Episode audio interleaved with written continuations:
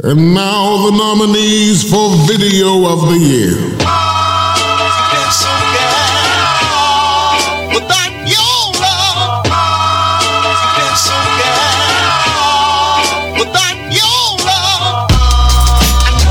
It's about the love change.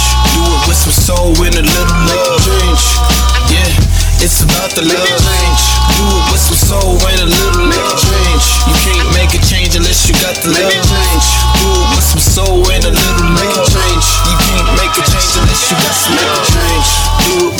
soul and a little love change. We started from the bottom, talking about the roots.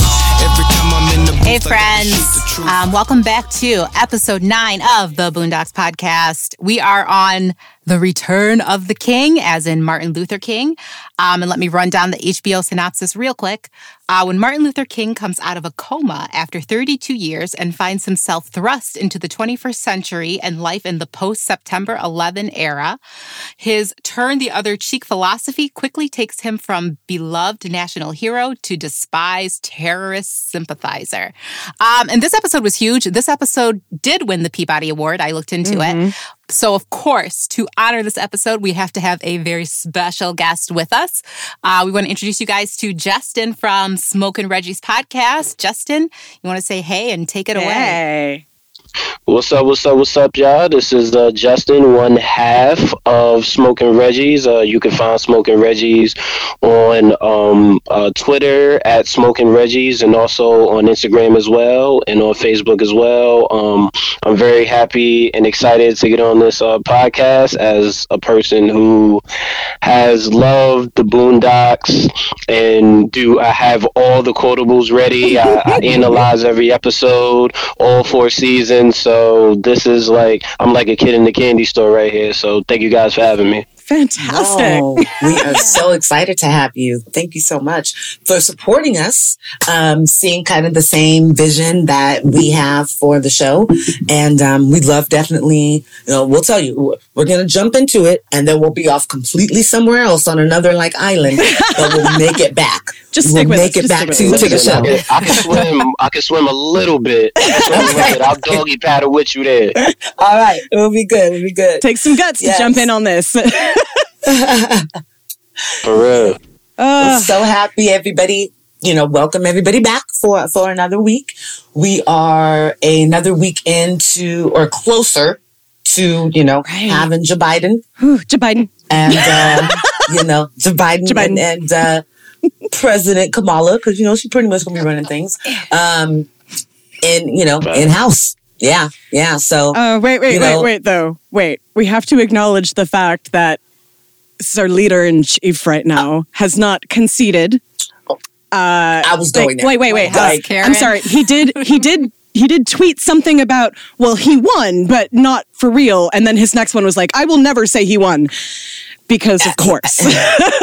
I mean, I, this this hissy fit is worse than I Woo. thought it would be. I expected, Dude. I expected some, but I didn't expect for him to try to be like, "Oh, I'm going to overthrow and I'm going to become a dictator and I'm going to run the country." But then I'm also going to do nothing but golf for the next sixty some odd- some odd days. Um, you know, eat McDonald's and then not take any. Like he's not working at all. oh, And, no. like his calendar's well, been I mean, like he is a little, you know, he's he's decided that we're gonna um, pull out of Iraq and Afghanistan uh, five days yes, before Biden is sworn in. No, okay, um, yeah. Let's see. There was something else that happened today. Oh, there was the I don't know that some of the other Republicans are starting to give up. He, fi- he fired the, uh, fired some- the yeah. CISA guy. the guy who basically said that the that the uh, election was the most secure election ever. He was like, "No, you're fired." Yeah, Mm-hmm, Yeah, and that dude gave a speech right, too. totally, Yeah. totally. Fake That dude went up there and was like, "Our, it's been the best one ever. We are just a great country. Our voting is just, you know." He wanted to get fired. I think he wanted to be able to collect unemployment because he I was like, think he was "Uh, I like, wanna "Fuck fired." Trump! I don't want to have to still be here when this whole shit blows up. Let me just Yeah. put him on blast." Dude, he's, For real. he's trying to he's trying to Forrest Gump this. I'm out. I'm running as fast as I can. I'm out of Yes. for this shit burned down. Oh my god! Like it's it's like when the, sh- exactly it's when the ship's burning down or uh, blah, sinking and all the rats are abandoning ship. you see the the minor Republicans, the ones that don't worry about you know the seventy million people that do support Trump. Um, but you see them going, okay, come on, come on, come on. He's a he's we're we're humoring him a little too much, and the rest of the world is like. Humoring him, motherfucker. We've been humoring him for four fucking years. Get him out of there. Yes, yes. I mean, like we said, you know, last week, the fact that, you know, foreign countries were having fireworks and tweeting and congratulating him, like they're just as sick. Well, not just as sick because they don't have to, they didn't have to live with them, you know, for what, how many days has it been? Six, 1200, 1600, whatever the hell it'll be by the time he's done. But, um, the fact that even now they're coming out and they're being even more vocal with like, he's done so much damage and I hope that, you know, Joe Biden can get in and, repair some things. Like we definitely need to get back. I'm totally making a shirt that says Joe Biden. You guys think I'm playing. I'm totally that's that's what I'm calling my president, Uncle Joe Biden. Um, but no, uh, yeah, so I, I think that they all feel our pain and they just want things to kind of get back to a, you know, a sense of normalcy where we can all work together and worry about curing this crazy, you know, disease that's taking so many lives um, and not worry about him starting a you know World War Three with somebody else. So I just think his his I just think the people that support him galvanize him so much that even when he's wrong, he's gonna he's going to stand strong in that wrong. Did you? These are these are these are the same people that carried over from the whole birther right? uh, like debacle that he created, and then carried over into an election. And now more than ever, even when you present them concrete facts, mm-hmm. you know, about Obama being born in the country, they're still going to stand strong in their wrong and in their ignorance, you know? So Yeah. everything is duplicitous with, with, with Trump supporters. So I I didn't expect anything less for him to be, you know, super glued to his chair as his wig or toupee or whatever the hell is on his head sticks, you know. So him and his fucking toupee are going to be analogous to his presidency. He's Have, uh, trying not to go anywhere. Have y'all noticed You know what I'm that? Have y'all noticed that his hair is getting whiter and whiter as like the last couple of weeks have gone on? Like they're not Yeah. spraying his hair anymore or mm-hmm, mm-hmm. something. yeah, yeah. I mean, Either that or it literally turned white overnight because it was Well- yellowy last time. because somebody was like, Whatever the hell that is, I don't know if it's I don't know what the hell Blonde in quotation marks. Well, you know what? Maybe if he didn't have such a disdain for black people and thought that whenever we try to go to the grocery store, we're getting shot out, hmm. shot at. Cause, you know, some, there's some black hairstylists that would have had his shit looking real, like it was going straight from his scalp. So, you know, he, you know, he could have went to Atlanta and got whipped up real quick and nobody would have been able to make fun of him. But he didn't do that. So now we have all of this, all of this, you know, uh, material that we're going to be able to just, for the rest of our days, it's going to be so fantastic. Yeah. I, um, He is a walking punchline. it, I Walking mean, punchline. so many. Jimmy Kimmel, literally, I watch Jimmy Kimmel's um, monologue every single night because he does about 15 minutes of nothing but, nothing but. And I mean, he really, if I have to say that there's somebody that I know that really hates somebody, even though that's a strong word, I would say it's Jimmy. Like, Jimmy can't stand this man. and That's it is good. just the best material. I laugh from the gut every night for a good 10, 15 minutes. So Uh, it's good times. I. Yeah, exactly. You can't hear Dean because he forgets that he's muted sometimes. But he was like, it's funny how he and Adam Carolla went completely different directions in, in their politics and their, Right? uh, yeah, anyway. From the chugga chugga hoy hoy hoy, because I definitely used to watch that back in the I, day. I did too. the Man Show. Oh, I mean, I totally watched I it. will 100% admit to, you know, girls bouncing on trampolines is one of my favorite ways to end a show ever. Oh my God. I lived in a fraternity I would house give with myself a husband and his black eye, so I can't do I it, had so- to. Like that was the thing we did every night. I was the only girl sitting in the circle watching the girls jump on the trampoline. And I was like, wow, look at that one. She did the splits. Oh, look at that one. Yeah, no, that that that was me. That was me. That was college though, you know. It's yeah, living in a frat house. That's one of the things that happens for, with frat brothers. But It's just baby bye. That was me. Yeah. another show that couldn't be on right now. They would murder Oh, yeah. them for having that. Oh my god. Be too much misogynistic. Or Yeah. I'm not really a big toxic masculinity fan. And I feel like a lot of uh, a lot of things that get associated with feminism negatively are actually toxic masculinity. So, like, I fully love and support sex workers of all kinds. And that absolutely includes girls jumping on trampolines in front of a camera. And there is Right, nothing wrong with do. that. Like, Look, everyone OnlyFans, people have become real, real secure this year Mm. because they decided to go ahead and start OnlyFans or, you know, and I am not mad at you at all. Like, do, get that money. do that. If I You know? had, if Get I, your bread. I ain't mad at you. right, right. One of my cousins Yeah, was complaining about ain't hating. one of my cousins was complaining about girls sliding into his DMs, basically asking for him to get on their OnlyFans, and I'm just sitting here going. Why ain't nobody sliding into my DMs with their OnlyFans link?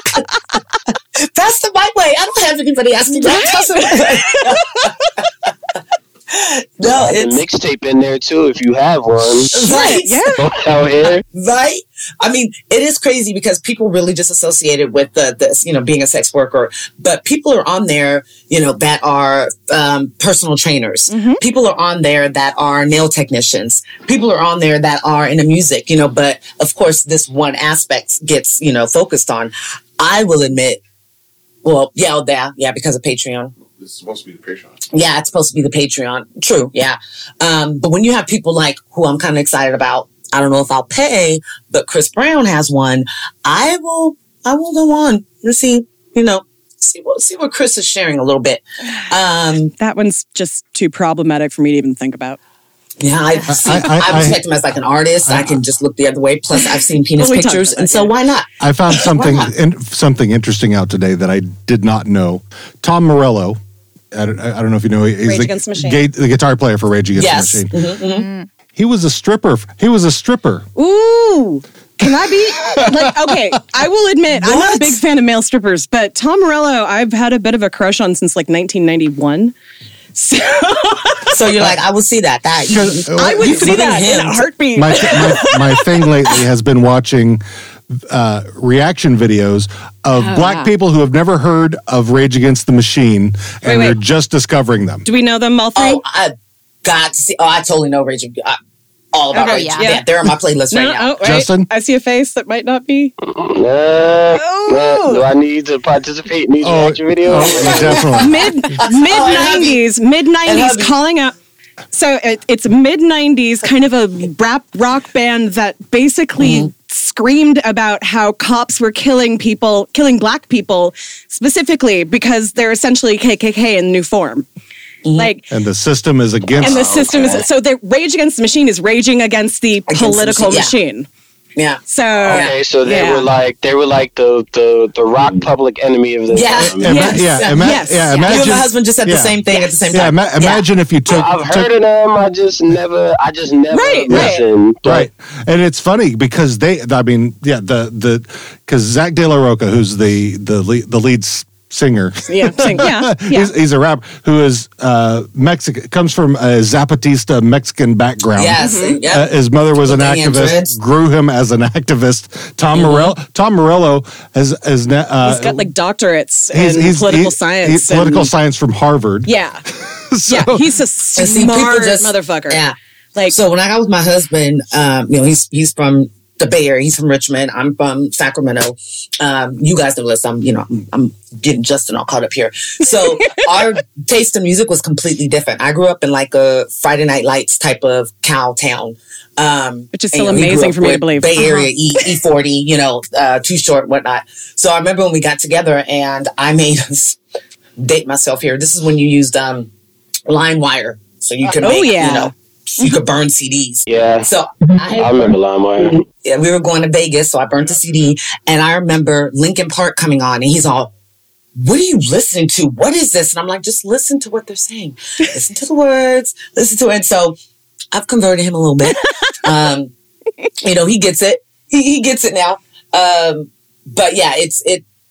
I always got the question like, wh- "How do you listen to that? What? Why?" One, I'm a singer, musician, so I love the aspect of you know al- you know, alternative rock or rock was just making like actually playing the instruments and their voices of the instruments. So and- yeah, yeah. so I always love that that part of it. Same. Um, but yeah, and it's just it, music is music. Everything has a message. Now, don't get me wrong. I'm not into like the screamo, fucking like that. that shit just doesn't make any sense. Like that sounds like noise to me. It sounds like a baby just Sometimes. hitting on a bunch of pots Sometimes. and pans. And. Sometimes it can work. Um, I, I will admit it. I'm not a huge My- fan, but Yeah, my 12 year old last year, that's what he was into. And I'm like, please turn that off. No, no, you're, they don't say that. But no, um, so yeah, so Faith No More.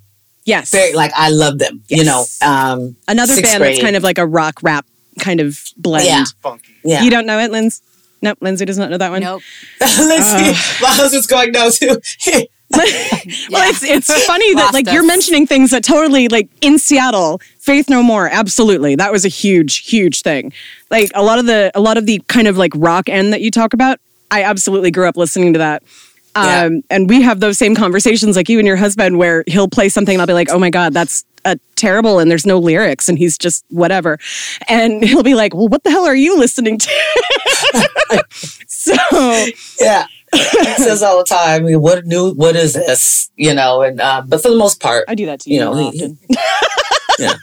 He gets it now. He, on our road trips, he if I drive, that's our rules. If I drive, I get to you know I listen to my Oh, music. yeah. It's uh, If he drives, Oh yeah. yeah. driver picks So- the music, Driver picks the music, shotgun Yeah. he su- Yep. shuts So his cake sleeps. holes. Shuts his pie hole, yeah. His Pie pie hole. hole. Nobody Pie wants hole. to hear my, my road trip music, so it's all it's all good. My, Why? my What is fiance it? does not want to hear. Well, um, I'm a mixture between like some Anita, some Cold Coltrane, some underground hip hop. Yes. Um, some I think everyone's some, like, uh, I want to hear that. Yes, yeah. Yeah. Yeah. you know, Yeah. you know what Oh, I'm yeah. saying? I, I, you know, I, I get, I get most of my playlists from, you know, when you hear like that R&B music coming on in the morning, you got to clean. So it was like some Miki Howard, some Stevie Wonder, some, you know, a mixture. You might hear some Bob Marley, you might hear some D'Angelo. So that'd be my road, my road music, and it'd be like, well, this is putting me to sleep. Well, it's helping me, it's helping me go. So I, I don't know, you know what I'm saying, what to tell you, but yeah, that was um I'm more I'm more like smooth, mellowed out. I know as you as y'all can tell as I'm talking, like I'm I'm always I rarely get angry at stuff and when I get excitable it still looks like I'm not angry. So you know. you just have you have a good energy though, and it seems like you just you have a natural smile on your face all the time. It seems like so Yeah. that that's good. But I like your playlist. I'm say Anita was played in my wedding two or three times. We had different songs. I walked down the aisle to Angel. My my, my shit. Wait, wait, Um, wait. I would throw wait. Maze into Which that. angel? Sarah McLachlan? no, oh, I love that one too though. Oh gosh, um, no, Anita Baker. Baker. Okay, I'm like, there are too many songs Yes, just called yeah. Aerosmith or just Yeah. called Angel. You need to like go Yeah. through them here. That's the one. That's the one. That's the one. That that. But um, sidebar. Favorite Sarah McLachlan is um, ice cream. Hold Best ever. On. Hold on. Ever. Basically, fuck you, God. You're taking away somebody that I love. I, I love that song. The, the one where they have to rescue the dogs. Oh, that that's Angel. yeah. And that's Uh. why I paused when you said that. I was like, oh God, is it the, the, the I can't listen to that song anymore because I No. cry. donate. Look at that sick c- cat. Ugh. if you just go ahead and donate 45 cents a week. Yeah, I don't and know they why just she switched elected. it. They just switched it over to "I'll Stand by You," which is another one of my like '80s favorites. And I was like, "No, Oh. it's ruined." I'm just ruining music. How dare they? How dare they? yes. See, this is where we go. See, this is where we go. I was just the like. Tangents. "Oh, here we go." I love yes. tangents. It's all right. Oh. It's all right. Well, Uh, you- let's uh let's let's start talking about the looking at me shooter a little bit. something. Have you guys talked about the episode yet? I'm like, no. No, no. Hey, this is not the episode where we're like 45 minutes in before we start talking No, about it, though. true. So Yeah, yeah. it can But happen. this is probably one of my favorite ones. Would you guys Oh say out of? I'd say one of my top five favorite episodes out of Boondocks right here. I want to hear from you guys think I because I, have the a first time I different. saw it. Yeah, you guys first because I have a whole thing about that. that Well, Lindsay, what do you think? I always, I was telling my husband today, I was like, I love me some Lindsay because we be coming with this, and then you be like, fuck that. This is the way that really is. So, what do you think? What do you dude, think my about this sister episode, was uh, giving me her reviews of our podcast. She's like, "Why are you such a Riley?" I was like, "What do you mean?" yeah, Huey. She's like, "I was like, what do you mean?" She's like, "Well, you're so quiet, and then you just spit some truth. Just spit truth the whole time." I was like, "Girl, no, No, Yeah? I if I have something to say, I say it. Otherwise, I shut the fuck up. Um, about this episode, it's not one of my favorites, but I understand why it was considered so profound, and I understand why it got that Peabody Award. But y'all know I take umbrance with it, I especially like the end speech, which I knew one of us would pick it because Mm. Two of us so did. I think all three of us did actually. Right. So. oh yeah, we'll definitely like, talk about that. we'll that. get into that. Not one of Yeah. my faves. And my, my fave is The Legend of Jimmy Rebel, which should tell you everything you need we to were just talking about that. yes. That's the one that was uh, Yes. banned from being on air now. Yeah, that that one is probably the probably the worst episode. So Yeah. Yeah, I um well, we're not talking Yeah. about that episode. the one you know I like I said this is one of my five my favorites, but like any of the other ones is when you know um Riley is just being a little shit. You know, or when, when like last week, you know, it'd be cool if they just call you bitch. You know, I don't mean bitch in this way. That you know, like it's just when he is just truly 100% stripped down himself. That is the best. So we definitely see it in this episode because he was not for Morgan Freeman King, as he was calling him. Like, he was not for him. Um, but yeah, I, I think that this episode, when it started off, I remember just the, my feeling the first time I saw it, the way that it started off and the way that it ended. Um, it, it just elicited so many different feelings Mhm. and watching it a few more times, you know, to get ready for today. Um, it just, it's, I have a wave of emotions because I feel like what part of what he's saying is so very true, but then there's other parts that I feel like it's a it's a larger issue for a community that we need to heal upon, which is why X, Y, and Z happens, which is something that he talks about within the speech. So Yeah. and we'll we'll definitely talk about that. But yeah, um, What my you sons think? started watching it with me. They're nine and twelve, and they thought it was real. Like they were like, "He went to a coma." What? He- well, We were like, "I was like, okay." we'll watch this again later. Let me take the episode, and then we'll sit. And we were like, "That did not happen, though." But yeah, so, um, but yeah, so Justin, tell, I know you said this is like something that you you love the show. You're passionate about it. Um, no, you look like you're you're you're young. So did you watch it when it was on the first time, or you just Um, I mean, like I said, like 2006. I'm, I'm one year. I'm a junior in high school. You know, That's and- a perfect time to get this show. And and I, I don't I wouldn't say like I analyzed it um politically like any socioeconomic effects of it. I looked at it for more comedic value. I used to laugh and some I had to like when I watched the episode today, I went back to me just strictly laughing at the first review of it, just laughing at the speech in and of itself.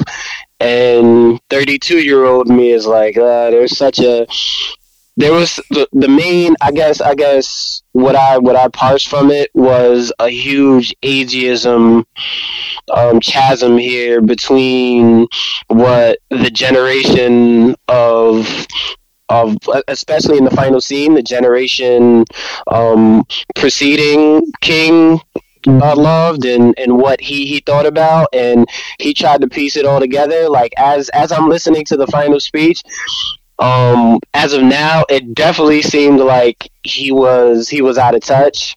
At, at, and um and also voicing his frustration and anger from basically being um, Bill O'Reilly and and considered um, a domestic terrorist, and Huey being you know the poster boy for domestic terrorism, and you know what I'm saying in the whole show. Um, it's definitely so many so many issues to to unpack there um, as far as ageism is concerned, and how people portrayed themselves during the civil rights era because you know my father was born in in 38 i was raised by an older my older parents so Okay. you know so i have, I have a I have a I'm like, you're like 10 years younger than me. soul. Yeah. Okay. Yeah, I have, yeah, I have a, I have sort of uh, an old soul. So him, mm, I'm getting, I, I got a different account of how some people viewed the civil rights era, how they viewed the bills. I, I recently read a book that said all that nonviolent, all that nonviolent stuff is going to get you killed, and that was basically his his rhetoric about it. You know, and you hear about uh, uh, uh Claudette Covington and and, and um, Ida B. Wells, people who were you know did bus boycotts well before Rosa Parks did. So it just Yes. it was just so much that it was just so much that that I took from this episode just apart from the comedic value now as opposed mm-hmm. to when I was younger. That's that's mm-hmm. really great. I I love hearing that perspective because and and I'm really glad actually to hear uh, everybody's because when I first watched this episode, I hated it. I absolutely hated it. I hated the way Martin uh-huh. Luther King was portrayed as kind of this old out of touch person. I hated the way that black culture was portrayed, but I also saw that that is what media portrays us as. So I just was like, this, th- it didn't resonate with me.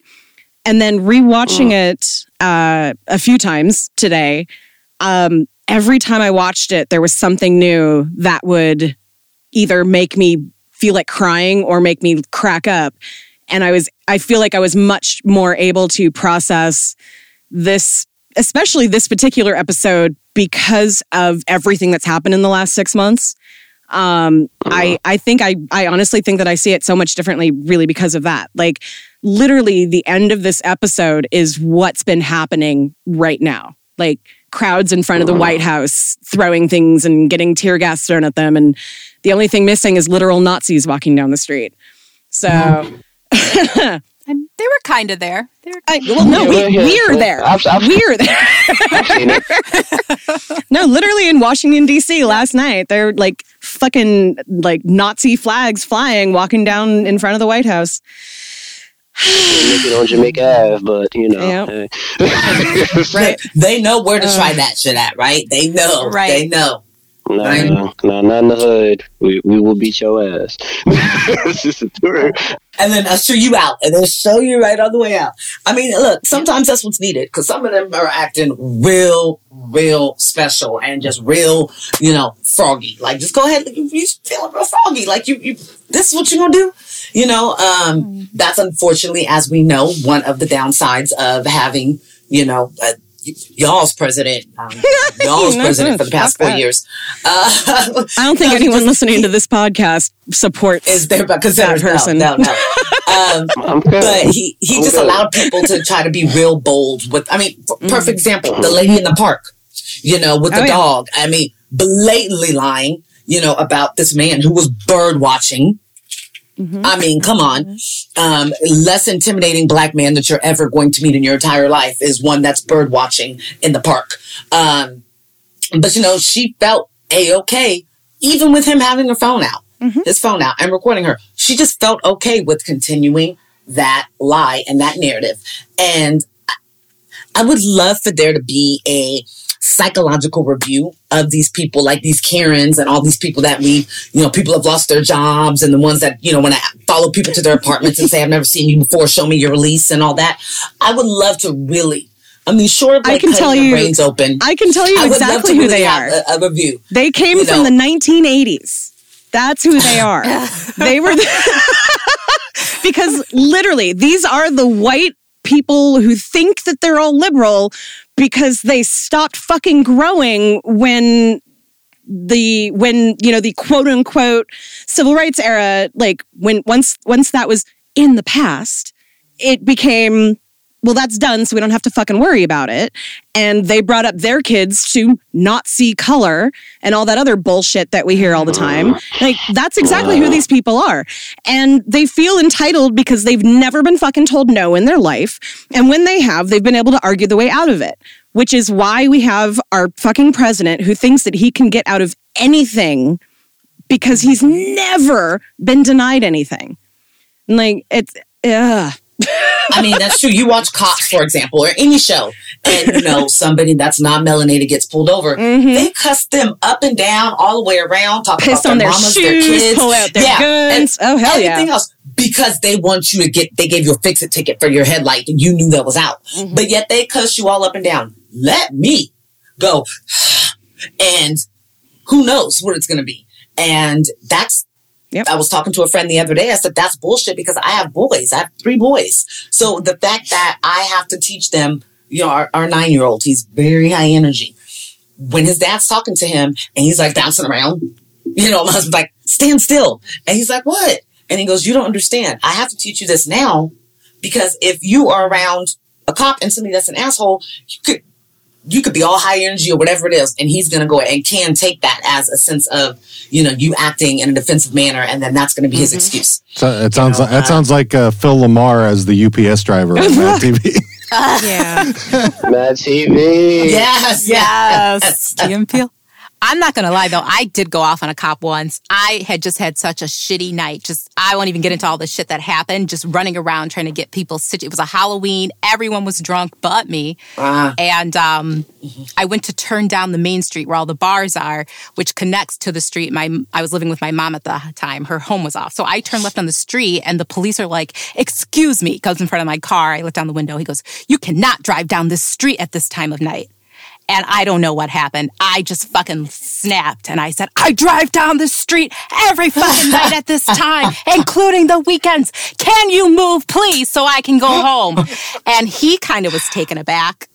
and just let me go. And that was that. Uh-huh. I don't know what the fuck happened. Jesus happened. Christ. I, I Well, was yeah. not in my right mind. I was just livid. I used to have a temper. It's gone now. But like, luckily I'm alive to tell the tale. I feel like, luckily- please don't. Well, please don't get we have a story like that. So, you know, we went to school in Davis and it was the summertime and, um, my husband and I were getting ready to get onto the freeway to come into Sacramento. And this cop pulls us over and he says it's because he could see that I have a front license plate. Where he came from, there's no way that he could see that.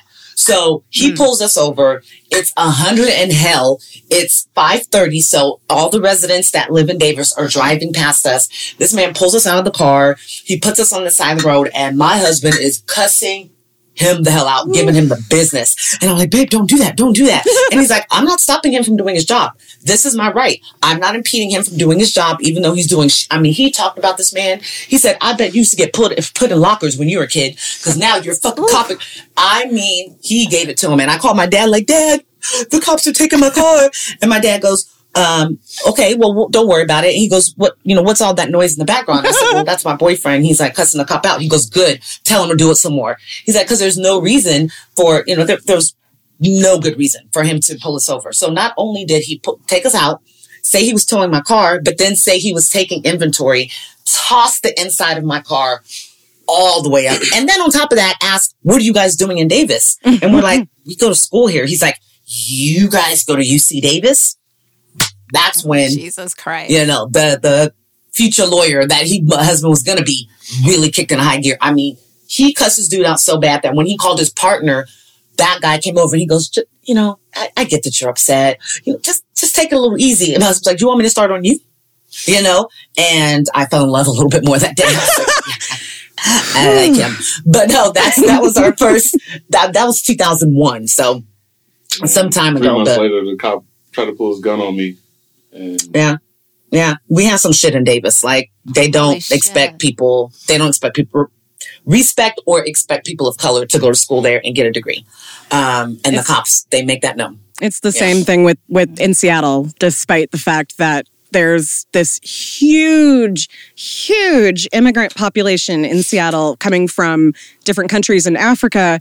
It's still such a white city that like I've I've owned my house for 14 years. It was my dad's before that. He bought it in 1975 and was the first black person to move into this neighborhood. Mm. So like, you know, I've I've told you girls before, like I didn't I didn't know black people growing up. I still barely know black people around here.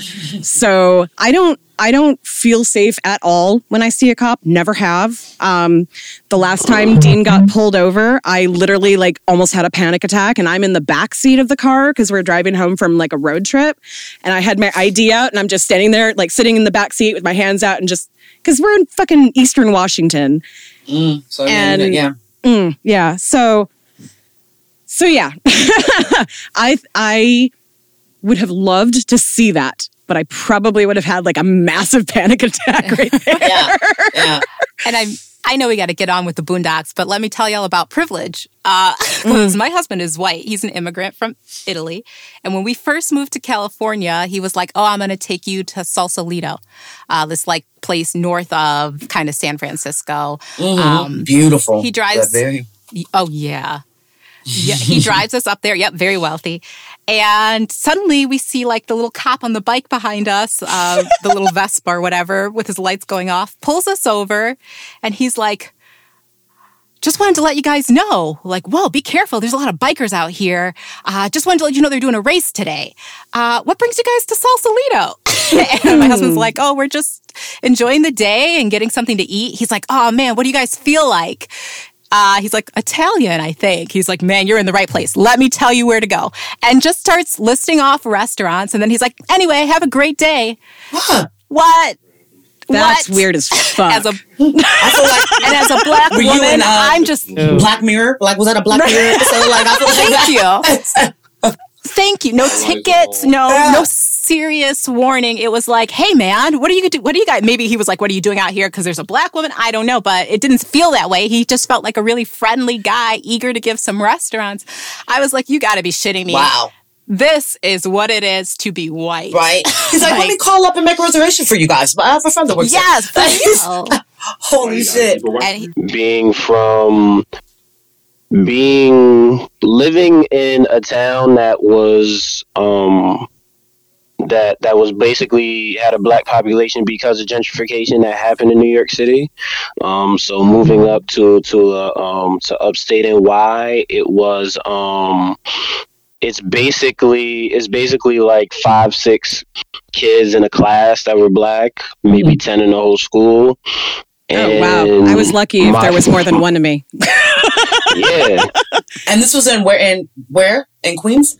Um, um, nah, this was I lived 18 years in a town called Port Jervis Oh, before okay. I moved Okay. out here to Queens, which is which predominantly would be Trump supporters and and and fun fact, it was the last place where there was a public lynching held Oh, fun fact. and you can walk and and you can walk past that and you can walk past that on the way to a black barbershop which my friend which my uh, partner in Smokin' Reggie's owned for um a number of years. And they kind of looked at us as if you know we weren't supposed to be black owners or be intelligent or know our rights or anything else. You know i was supposed to be I was supposed I was typecasted as the kid that was only supposed to play basketball and know how to rap and not know how to articulate and elocute myself at all.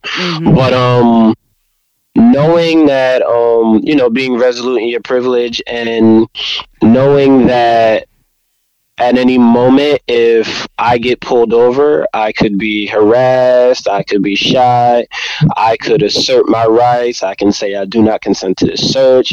I could say um I could I could say like I could um exempt myself from being Mirandaed and, and and saying that you know I I maintain my right to remain silent. Um, I would like to speak to a lawyer. That wouldn't matter at all either.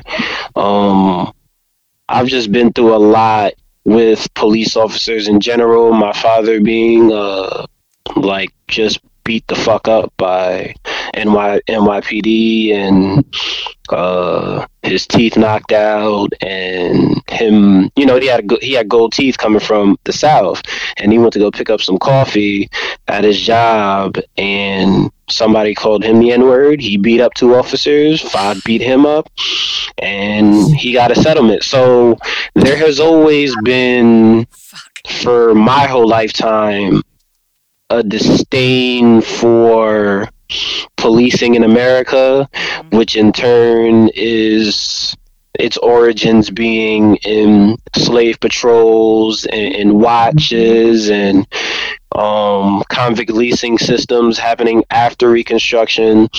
So I was always privy to that, even at a young age, because I was always precocious because I got told stories that weren't littered in social studies books and weren't whitewashed. You know, I got told, you know, what really transpired and what occurred. So I was always, I was always, I always knew that I could perform one activity and somebody of another race can perform another activity and they would be privileged or let go or, or let go or exempt from any type of punishment because of their skin color and I would be deemed a criminal because of mine. Mm-hmm. So yeah, yeah, and isn't that such a? It's like a conundrum because I, uh, Lindsay and I, we've talked about it several times. You know, on throughout the podcast, we lived with being told the same thing. You speak so well.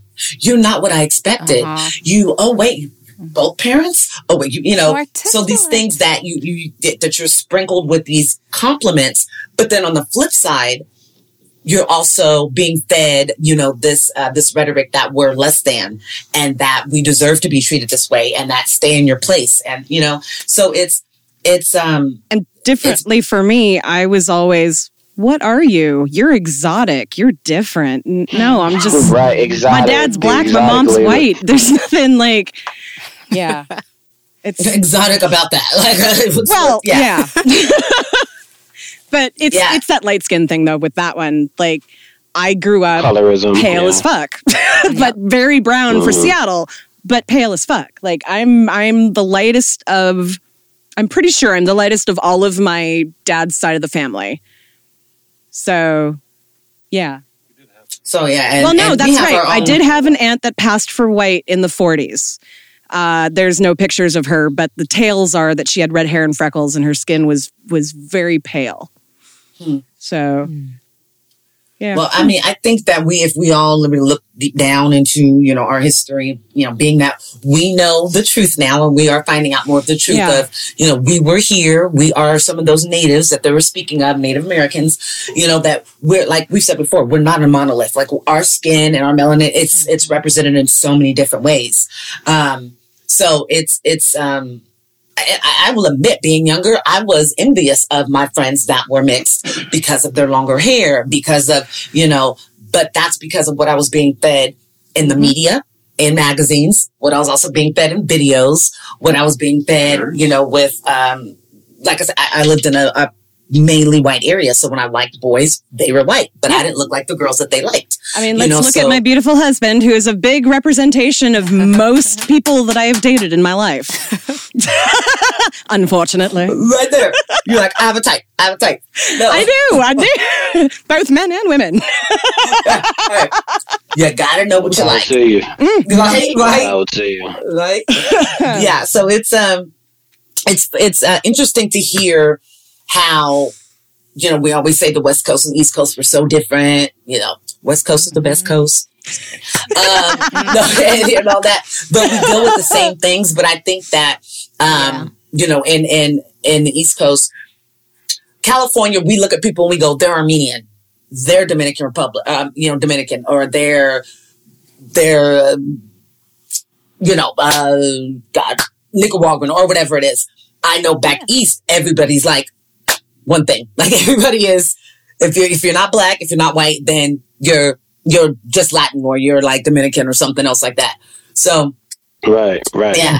So it's interesting to no, hear. We're, we're, we're, not monolithic in our communities no, either. No, um, no. We try, we try not to be, but what what happens is we sort of coalesce behind the same di- di- discrimination that we experience um, within our projects, within our within our little enclaves, within our neighborhoods. You know, so. Yeah what happens is, you know, when when somebody gets pulled over, you know, the whole probable cause stop, I smell weed in the car and there's no weed in the car, but somebody smells like loud, you know, it's like, can we search this car? And it's like, no, Well, we're gonna bring the dogs out anyway. It's like, well, mm-hmm. go ahead. You're gonna need a lawyer for that.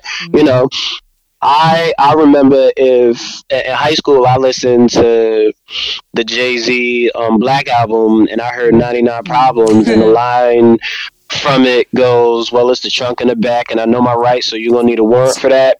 That's it, it's funny how the music that they tried to criminalize actually and and demonize actually taught me what the fuck my rights were Mm-hmm. as as as a as a black man in in America. So you know, it's funny. I learned most of my education is from hip hop.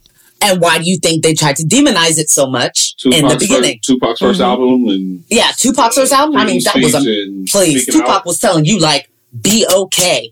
Be, this is strictly for my niggas. He said that for a reason, and he was spitting truth. That's. I mean, I find it so very. um It it's baffling to me when people go, "Well, the history of music." No, everything that's happened, especially if it has to do with the black music, it's always been something that they, they've tried to demonize. They've tried to bring people down. I mean, don't get me started on all the singers from the 50s and the 60s and how they were all addicted to heroin and, you know, their deals were horrible. And y- this was, this was all done. So when you start getting, yeah, exactly, exactly. You know, um, Hey, how else are you going to sing about STDs and make it a dance song? true, true. Can, can anyone name that song? There's probably like 50 of them. I know. I, besides that, Yes, But- yes, Dean got the one I was thinking of. Which, he, again, he's muted. I know hubby's trying to hear you. He's like, I can't hear him. What is he singing? Poison He's like- ivy. Poison ah. ivy. Poison ivy. He's adding that. He's adding another little tick mark to the songs he doesn't know. when He's like, you okay. were sleeping, poison ivy comes a creeping Wait. around. Yeah, I'll add a tally to the stuff I don't know. I- I'll go look this stuff up later. oh, I am. I. I.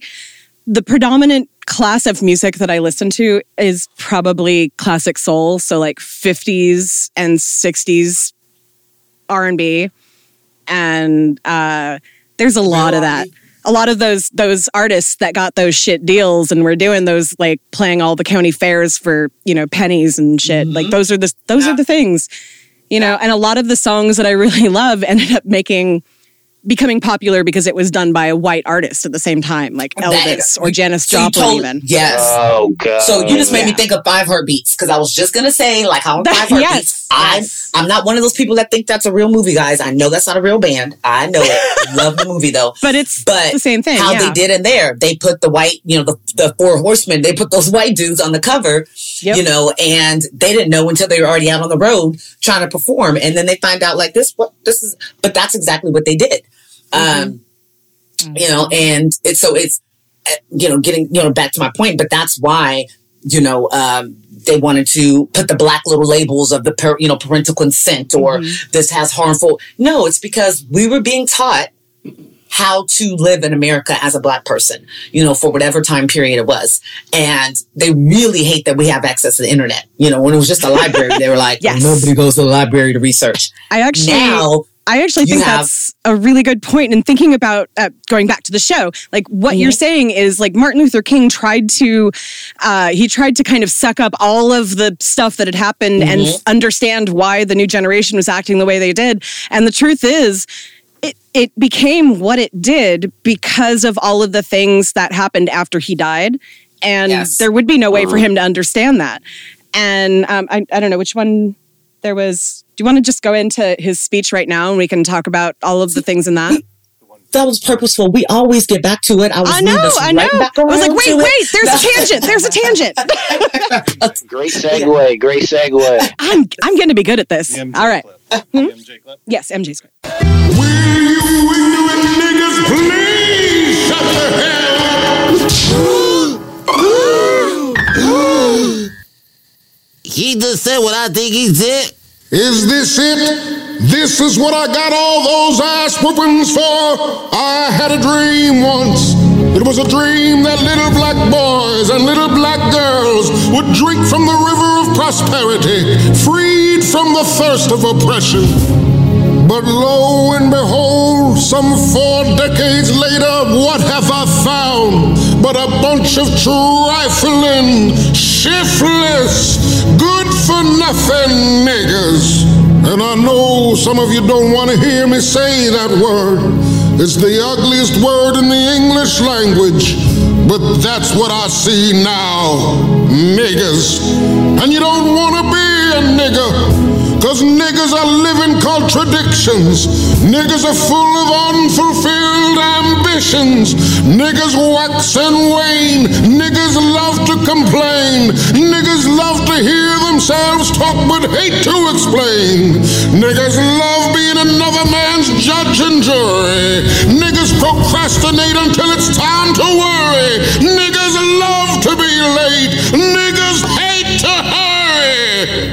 Black entertainment television is the worst thing I've ever seen in my life. Usher, Michael Jackson is not a genre of music. And now I'd like to talk about Soul Plane. I've seen what's around the corner. I've seen what's over the horizon. And I promise you, you niggas have nothing to celebrate.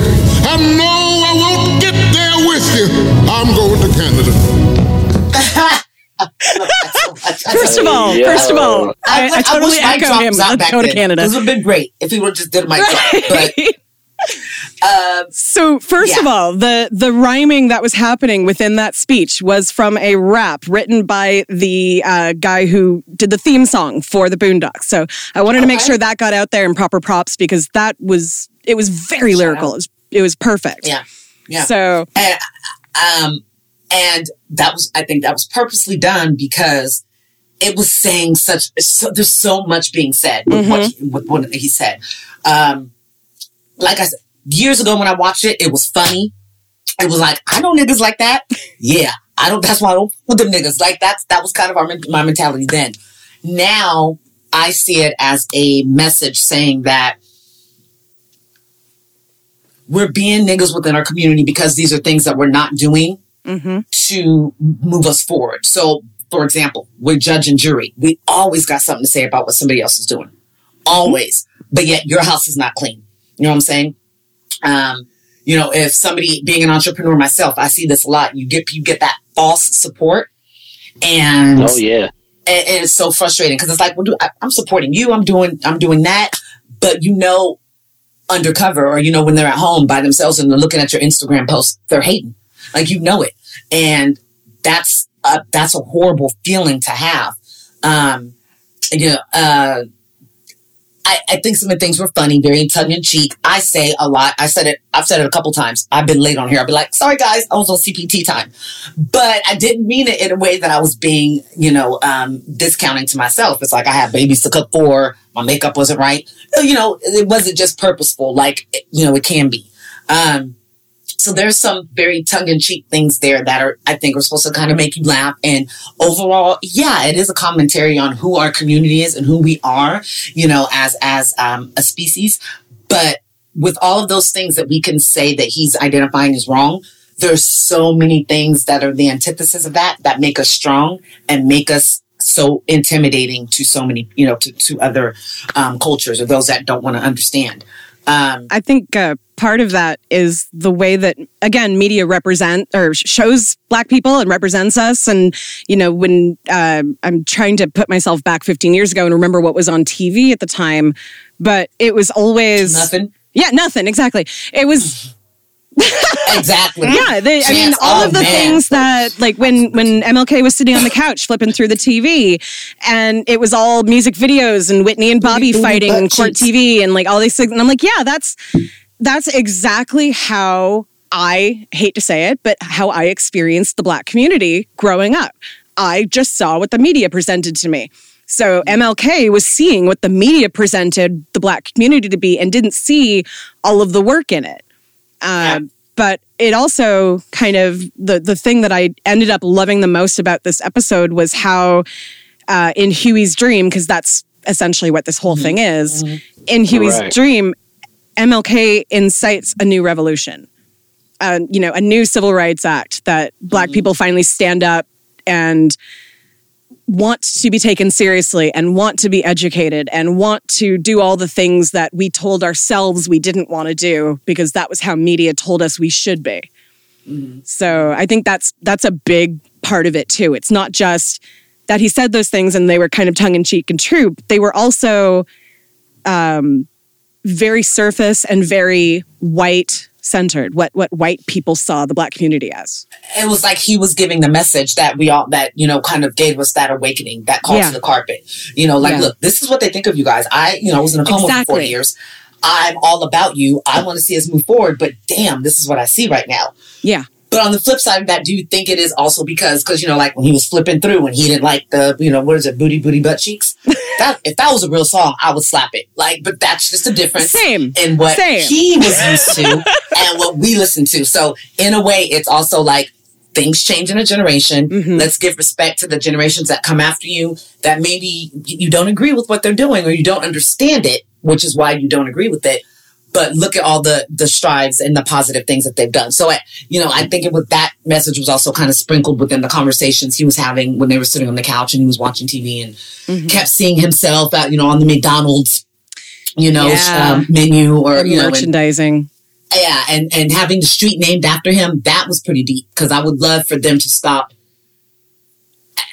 in Sacramento. We have a Martin Luther King, you know, junior, and it's not the Everywhere. everywhere. yeah, it's not the best. You know? Everywhere. the Uh, only reason, the only reason why MLK Way is not as dangerous as it used to be is because in in Seattle anyway is because they put light rail right down the middle of it and gentrified every fucking thing for a block around it for like that change everything? Doesn't that just change everything? yep Uh, did didn't they change Trump from like from Trump Way or some crap in in that's New York? in, yeah in front of Trump Tower they renamed yeah, it but it's they changed symbolic It to, they changed it to like It's- it I don't think it's Luther or real. Was it something? It was Black Lives Is that Matter Obama? way That was Oh, was it Black Lives Matter? Way? yeah Oh, that was Obama. Either way, I love that. Um, but oh yeah they did it Yeah. as a fuck you to Trump which was just amazing biggest, so great, so great. y'all got Cuomo down Uh, over there I, I I respect him He he's is probably former mafia but Yeah. Yeah. Oh, Uh, is let's- the reason? Let's see. Let's see. I'm an, I'm from like New York as well. I know Justin doesn't know that, but um, not New York City though, upstate New York, which is lame. The reason why I hate this speech and why I said I take umbrage with it is like the use of the word niggas. I know we had this conversation a little bit on this podcast before. I, I think I was the one who said, yo, I use it. I totally do. Um, and it also goes back to something else. I think like we kind of started to talk about on this podcast a few episodes back as well, where I was kind of saying like, yo, I want black people to stop judging other black people based on the concepts of whiteness and blackness. And I feel like this speech was doing that exactly. It's trying to use the term niggas, and I know that's an ugly word and this and that. It's trying to take this whew, white hatred behind that word and apply it to kind of the black interpretation of it, which I know many black people do not like the word nigga, nigger, or any variation of it. Um, but here's my thing, right? And I'm just going to run through some of these. Uh, trifling, shiftless, good for nothing niggas. Um, I know a lot of uh, trifling, shiftless, good for nothing white people sure um, and all, all other races as well. Niggas wax and wane. Niggas love to complain. Uh, I know a lot of people of other races who love to complain. Yep. Uh, niggas love to hear themselves talk, but hate to explain. I know a lot of people of every race Oh, who yeah. are just this way.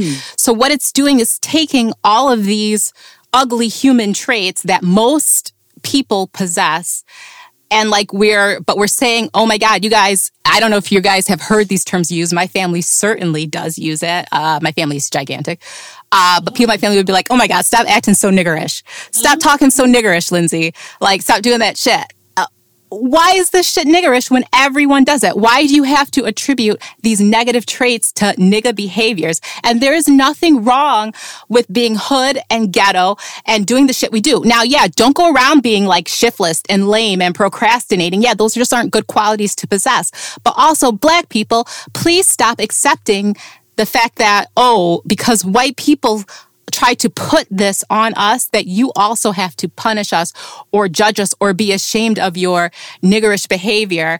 Um, I don't know. That's kind of my thing with it. Like I hate it. I hate I it. feel, I feel you, and I, I love, I wait, I love it. I love when you, you come out and, you, and like you give the the other, um, you know, the other side, the other view, and I wholeheartedly agree with you. And it's funny because when people say, "Why are y'all so loud?"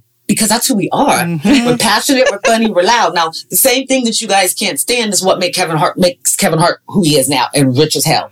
Because what I'm saying? You that's but we are passionate, loud people. We get together, we laugh loud, you know, we talk shit to each other.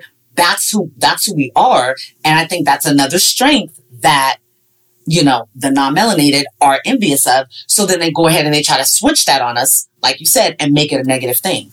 Um, you know, wh- which is not, I mean, like I said, you know, I look, we are dressing and matching with these masks that we have to wear now. Black people are not upset about it. Like Oh, you just yeah. gave them something else to accessorize with. We are killing it. Okay. If I, Yeah. I see people out and I'm like, okay, That's like, a fact. That's a fact. you know, um, and so that's what I'm saying. I think we're able to make something out of nothing. You know, something that's not that serious or trivial. We're going to go ahead and we're going to make it our own. Like you the know, Easter um, bonnet. The, you the said like who? masks, the masks are the new Easter bonnet. Yeah, right. Yeah, yeah. Um, so I I definitely agree with you on that. That so I wonder if it's you know that message was being said and stated because of the time that we were in. So this is what 2000, 2001, 2000 was this Yeah. episode. Yep. 2006. Yeah, So- yeah. Yeah. So you know, 2006, but he came back in like October 2000, and Yeah. I think it was like right around 2001 when you know it was like set after 9/11. So Oh, yeah. So it was. Yeah, it was after 9-11. So we didn't know what was going on.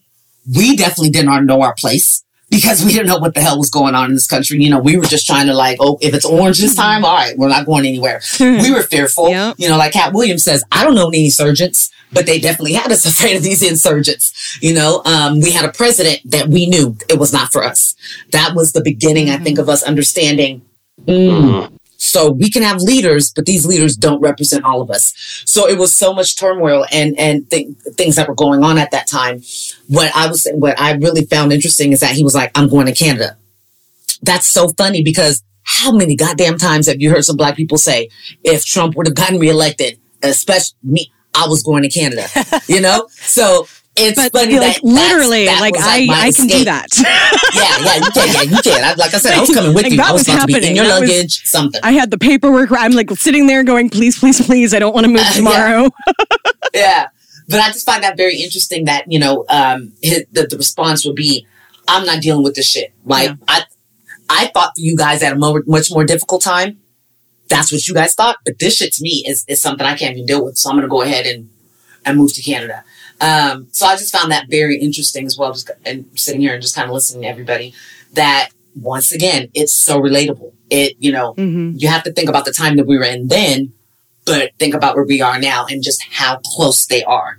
You know, um, I think people would be very offended if the situation, if it was a real life situation, and all of a sudden, you know, got Martin Luther King. We, you know, we had a breaking news, and there he is, you know, giving a speech. You know, I think there'd be a lot of hurt feelings, that um, and uh, I think it would maybe be divisive within our community because you would have some people pointing the finger and doing Yeah. exactly what you know he says that we shouldn't do. Oh so. yeah. Oh yeah. I, I one of the things that I wrote down was um and actually well in a minute we'll go we'll do that. Uh one of the things I wrote down was that the stuff that MLK was talking about in the you know in the now times that's Bernie and AOC. That's considered extreme leftism and he he mentions that and you know that's part of a clip that we'll play in a minute. But the fact that basic human rights are seen as this huge leftist issue uh, this huge socialist, terrible, like crazy communism, blah, blah, blah, whatever the fuck they want to call it today. Um, Marxist. Yes, I yes. will I will full on admit that I support anarcho socialism. And what that actually means is community taking care of itself and policing itself. And that, that what the government does Right. is make sure everybody has the basic needs covered. And like, I, it- I'm an anarchist myself, so I salute fuck you. yeah. Yes, Fuck yeah. right? Yeah. But see, So- they don't want us to do that because if it's too much like right, we're gonna be we're gonna do it. You know what I'm saying? Can you imagine Mm-hmm. how successful if you know the celebrations that happen? I I mean, there was when has there been a national dance party that you guys could think of national, in history? You know, worldwide. it was crazy, but to see people just like running out of their houses and doing the electric slide and the wobble and everything else, Yes. you know, that was amazing. But just imagine if if that unity could happen on an everyday basis, and that we join together to make everybody, you know, on an even playing field. Well, then, you know, all the bullshit that these white men have been telling us for the past 200, 300 years, you know, their lives are over. Their existence is over as they know it. So that's not something they would want. But I, I, I think that it would be very powerful. I think we could do it. Yeah. Um, Let's uh hold real quick. Let's let's play that clip so that we can talk about yeah. And so the philosophy of this new political party might be considered extremely leftist by some. Do you love America? Um, sorry? You sure as hell are, buddy. Why can't liberals ever answer that question with a simple yes, huh? If you ask me if I love America, I say yes. Why can't you say yes? Say you love America right now. Say it. The party's basic philosophy is. Say it! Sir, I will not be. Say it or shut up! So let's uh before we talk about that, let's remember that this is way before Trump entered politics. What? What? You mean Fox News has always been this bullshit? Yes! Yes, it has. So And Trump was talking that shit back then too, though. Don't He forget, was. he, He used to be on absolutely Twitter was. Yes, he still. He absolutely Yeah, was, but he had no that's- power. He had all he had was his reputation. He hadn't even done fucking Trump University yet, or whatever it was. well, he was in everybody's rap videos. Except for well, yeah, as a landlord, he had experience as a landlord kicking people out of out of their homes for you know, especially black people. And, Uh, and let's not forget the Central Park Five and Right. the articles he took out on them, and him standing right in his privilege and and standing firm in, in, in his in his ignorance. With even after they were vindicated and and and, and deemed innocent by a court of law, he still saw them as guilty. So Yeah. he's al- he's he he's exactly who we thought he was. Yes. I don't understand why why people expected something different from a person who literally who his grandfather would not like lease to people and he didn't want people renting from him Mhm. who who who who were on welfare like in the 70s and 80s. And he didn't he didn't want his employees to be black. He only wanted to have the Exactly. Jews in his casinos because they were good. Yeah. Oh my god, there's so much fucking stuff. And and there are still people and I say this with every ounce of what the fuck I can manage. Seven mm-hmm. almost 71 million people. Now I'm not saying all 71 million people think that, you know, agree with everything that he says. But they figured, they figured that he did a good enough job with 225,000 people dead of COVID and a economy completely at its knees and half of Texas in a food line waiting for hours and you know yeah yeah okay sure because they're not there. and if they're uh, if they do know somebody like a fam, a cousin or somebody like that, they don't mess with them. there are like literally that, people you know- dying in hospitals right now who are Yeah. still saying they don't believe in COVID Yeah, Like, there was a news article earlier. I think it was out of um, one of the Dakotas, and the nurse was just bawling her eyes out, saying these people were on their literal deathbed, saying they didn't believe it was COVID, and that these nurses were like in, part of a conspiracy and shit. And I'm just like, it that that scene. How hard is it Every- for you to do your job when you have somebody telling you that? And you're trying to save their lives, but they're sitting and telling you that you're part of a conspiracy theory. How dare you? You should be ashamed of yourself. And you're like, man, I could really not give you this medicine right now. I'm not saying that they would, but you know, how hard is that? You know, and, and how sad are those people that they were on their deathbeds still spewing so mm-hmm. much just venom? You know, I'm like, just I- not caring. yeah. And how many? I mean, I had I had COVID out in, in New York Oh. City, so I experienced it firsthand, and it was not a game. I couldn't breathe. I couldn't taste anything. You know what I'm saying? Um, and you know, me having like you know stomach issues and GERD and, and LPR, where you know a lot of a lot of my vocal like raspiness comes from you know my ailment. So imagine that on top of COVID and then trying to breathe. It's hard enough for me to get up breaths already. So imagine, you know, double down on that. And I was sort of ambivalent because two reasons. One, as as black people, you do not trust the Right. traditionally you don't trust the medical establishment. We're Mhm. talking Tuskegee, we're talking all types of medical apartheid, eugenics, Gynecology in whatever, general. You know. Yep. Yeah, ex- exactly. So I can, from that perspective, you can understand that, and you know, you could, you can, you can err on the side of caution with taking every bit of information that's out there, lock and step, and and and, and chapter and verse. On the other hand, I do work in the medical field, and and science also plays a role in it as well, and you gotta, you gotta sort of. yeah, you have to understand that science is science. You know, it, it, people are doing their jobs and bending over backwards to prove, mhm. you know, how we can live a better life or, you know, something that affects us. Um, you know, my business, I am in the cannabis, you know, industry.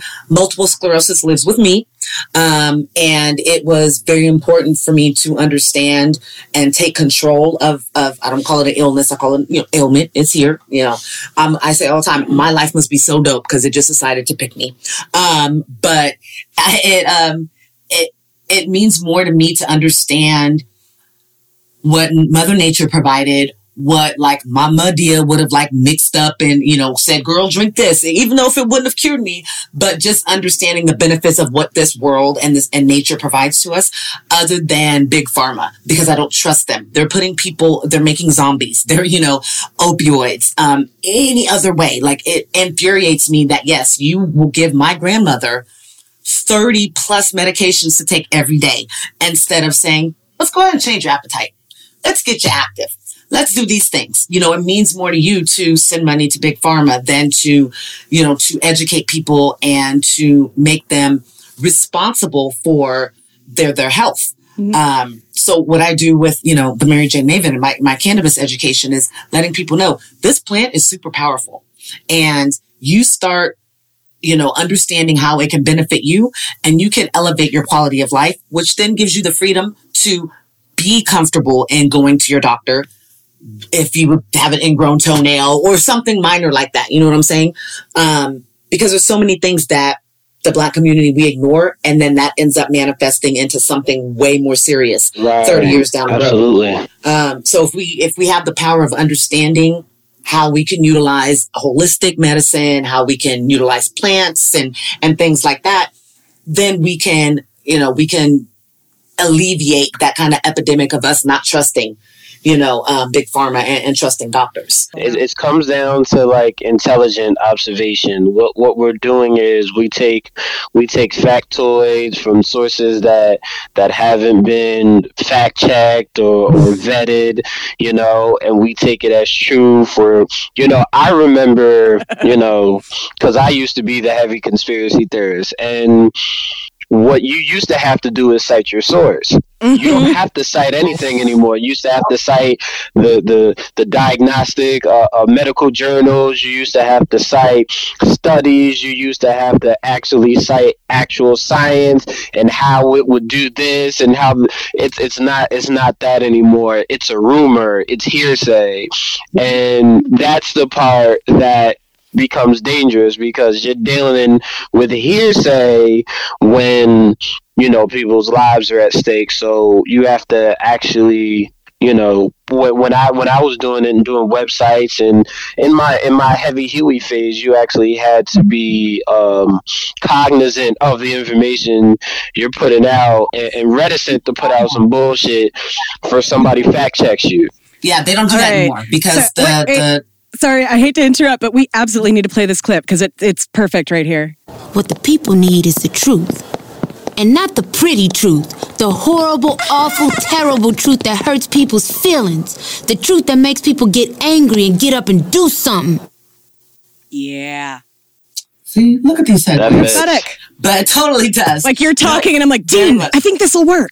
yeah, very much. Yeah, yeah. Um, I love Charlemagne the God. I've said that before. I think he's a great content creator. I love how he's grown. And he says, um, and it was from his book that he wrote, but he says the uh, a lie travels twice as fast as the truth because it's like I mean I'm not quoting it exactly, but it's so much more attractive to people to hear a lie. Plus, people don't have the um, the attention span to hear or to go look for the full truth.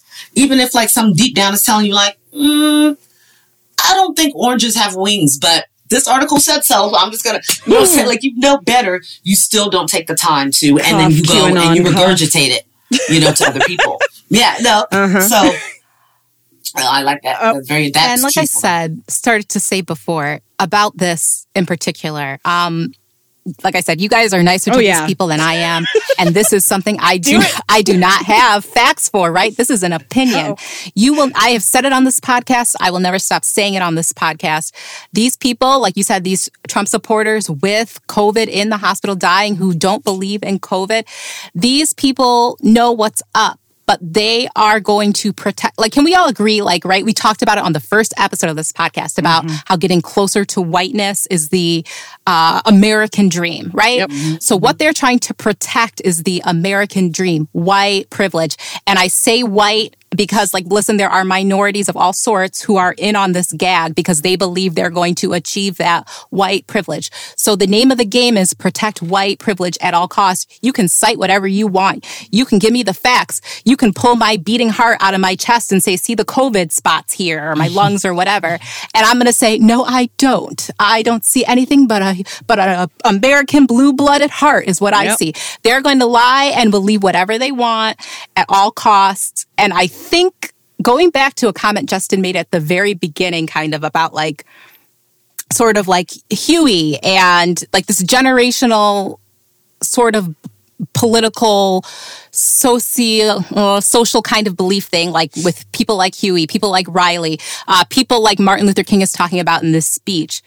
Um, i think huey has this sort of uh, naive sort of utopia. It's not utopia, but you know what I mean. Like sometimes, like me and um, Tiara were talking about this on Twitter one day in regards to socialism and leftism, mm-hmm. about like how I'm saying sort of like, yeah, the ideology is great. Same way I feel about capitalism. Honestly, the ideology of it is great. Wouldn't it be wonderful if these things could work? And I think that's sort of Huey.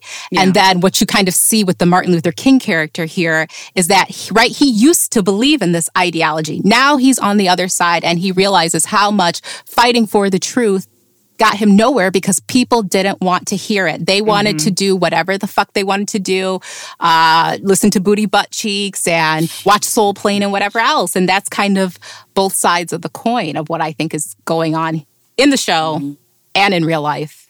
Yeah. Yeah. Absolutely. I'll shut the fuck up. Girl, Fantastic. Well, I know it's T, you picked this too. what we do. it's one of those things where McGruder in this episode essentially uh, uh, pr- uh, predicted a second civil rights movement, edged like um, egged on by Martin Luther King's complete just lack of faith with what happened to the country, and it it's kind of like to tie it to real life. Fifteen years later, we are much slower than what he thought, but he predicted well. Like it, this is what's happening right now because we have been consumed by the white audience for so long that we're starting to take back our stories and take back our lives and take back Yes. you know what people think about us. And you know like the the whole movement for uh, okay i'm going to say this. I know that uh, i i tend not to watch the big news channels when it isn't an election season because it's just overwhelming. Dean is still watching it right now so i'm still watching it right now. So i can i can honestly say just from the years of having watched all these different cable news shows it is amazing to see black women on the screen with their natural hair and to see yeah exactly gonna that. see all kinds Yeah. of people it's not all like it's again monolithic it's not all the same cookie cutter look like you see on places like fox news um, or oan or whatever Mm-hmm. Yeah. where they're all blonde and blue-eyed hitler wannabes um, Yeah. so it, that i feel like 15 years ago that was not the case when ml when this No. episode was was created there was no way you would see natural hair on anyone in tv at all I a didn't black women Okay. I kept a nice weave in. I got in the wigs and you couldn't tell me nothing. now there's But- nothing wrong with with I say straightening your hair No, or anything like There that isn't. But, I'm, I'm I'm happy that you said that because I was going to say I feel like the new kind of revolution uh, started to change Yes. when black women started to embrace our natural hair and Mhm. wanted to start like wanted to leave the creamy cracker alone. We wanted to be more like, you know, our ancestors or these pictures that we see. Um, we know what the real Cleopatra looked like. We know, you know what I'm saying? Like that's what we wanted to represent. I know that it took me really being hard headed, cutting my hair, bleaching it, and then because I saw a little new growth, I decided to go ahead and do a perm, and then got in the shower. My hair was in my hands. Oh yeah, Um, girl. but and my husband goes, "Wow, "You look good." I haven't gone back in five years. I have much more confidence now. I definitely feel more connected to who I am. We we know we don't have a connection like everybody else thinks that they do or can, you know, kind of do a family tree on. We don't have that same connection. But mm-hmm. in me being natural and having my shorter hair, that is a connection that I feel. And that's mm-hmm. something that we have to do. I feel like that's when we're really going to start feeling like we are connected to our true history is when we start really identifying and embracing all of the awesome things about us. There, Um, I- there are a couple of big things in pop, in like modern pop culture, like now that uh, not just anchor women on CNN and MSNBC, but like uh, the other day, and I avoided this this movie because I was nervous about stereotypes around it. But um, I don't know if you've seen the horror movie Bad Hair. I have. Yeah, It I is so, it is so great. It is so great. It's on Hulu, it's a- right? The one on Hulu Uh, with um, yeah. yeah, Yeah. okay, yeah. We just saw a clip about it. Um, So it's it's Uh, set yeah. in the 80s. It's set in the 80s basically, and this woman is trying to, you know, make it in the in a kind of VH1 MTV type thing. And the whole thing is she goes to get a weave from somebody and it's actually like this uh, uh it's witch's hair, but it's it's tied to an African folk tale that her parents had had like kept in this like book for hundreds of years. There was a story in there. So it's like tying back to actual like slave tales that were done about, you know, stay away from the moss by the bank because it's mm-hmm. witch's hair and when the when the slave girl used it to put a weave in her hair and became the master's favorite kind of thing. Yeah, so oh yeah, thank you for yeah. reminding me. That was on my playlist. Thank I you. Yeah, I avoided it because I was afraid of it, but it was so good. It was funny. It was I I loved loved loved so much of it, and it definitely for me as somebody who when I was younger, especially growing up again in, in an all white place with a, you know, very well meaning white mom who didn't have access to something like YouTube. Um, I essentially had an afro in a ponytail. Like my hair, nobody knew what to do with my hair. Um, and when I went through puberty, the curl relaxed a lot. And pretty much my entire adult life, I've been accused of straightening my hair, but uh, this is what it does now. Um, it changes. but- that's what we do. yeah, exactly. uh, but bad hair is not the only one. There was also uh, something else that I was going to bring up. Oh, Lovecraft Country. The Oh yes, if you've seen, uh, if you are caught up, if you are not, this is a little bit of a spoiler, but um, one of the characters was chased by a uh, figment out of a f- African folktale. Um, well, not African, a slave folktale. Uh, and one of the demons that she was manifesting had a type of black hair that you do not see in entertainment at all. Um, natural, growing out in spots, basically like not nice and neat, not in a nice kind afro or whatever, but like how a lot of black people's hair actually grows naturally from their head. Um, and just seeing stuff like that, that's that you wouldn't have seen that 15 years ago. no. So there are a lot of things we've there are a lot of things that have come a long way since this episode and this this version of MLK. yeah. I, I, I, I, um, as we're talking about this, I, I just remembered like this James Baldwin quote. Like to paraphrase it, it's like to be a Negro in this country and to be relatively conscious is to be angry most of the time. Um, and we can be angry about our socioeconomic status. We can be angry about our hair and, and living up to Eurocentric standards of beauty. We can be angry about our place in capitalist society and sort of being um, sometimes phlegmatic and, and sometimes uh, ambiguous about it on one end. You know, it says go get the bag, and then on the other end, it's, we're like, do what did this what did this bag do for the rest of our people? You know, you can be you could be caught in that in, in that middle ground. Um, but uh, um, to piggyback off of the speech, you know, I, I do think there were a lot of things when when I was hearing the speech, and then I'm hearing like Huey talking about also the clip when he's talking about like the whole truth, tell the ugly mm-hmm. and and uncensored truth.